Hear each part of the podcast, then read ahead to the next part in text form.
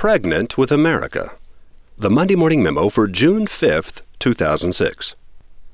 The most famous quote attributed to Alexis de Tocqueville is America is great because she is good. And if America ever ceases to be good, she will cease to be great. Strangely, Tocqueville never said it. He did, however, make a number of astounding pronouncements and predictions.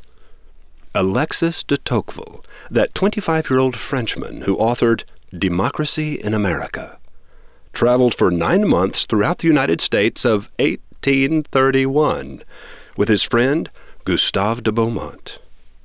The pair traveled west to Michigan to see unspoiled wilderness, then down to New Orleans to hear the heartbeat of the South.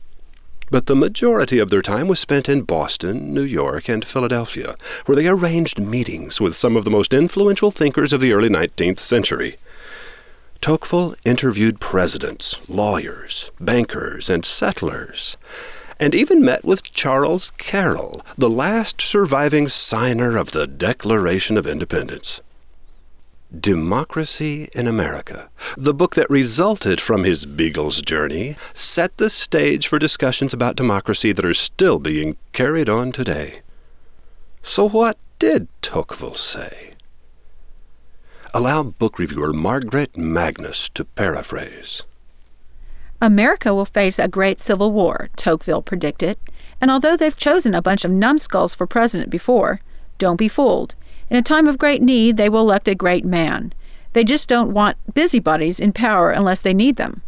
I know America has only a small percentage of the GNP and population of France, but keep a close eye on this one. In a hundred years, its population will be around 200 million, and the world will be split between two great powers Russia, which will gain its preeminence by the sword, and America, which will gain it by the plowshare. Now, I know Mexico just translated America's Constitution word for word into Spanish and aspires to establish a society just like theirs. And I know their current populations are comparable.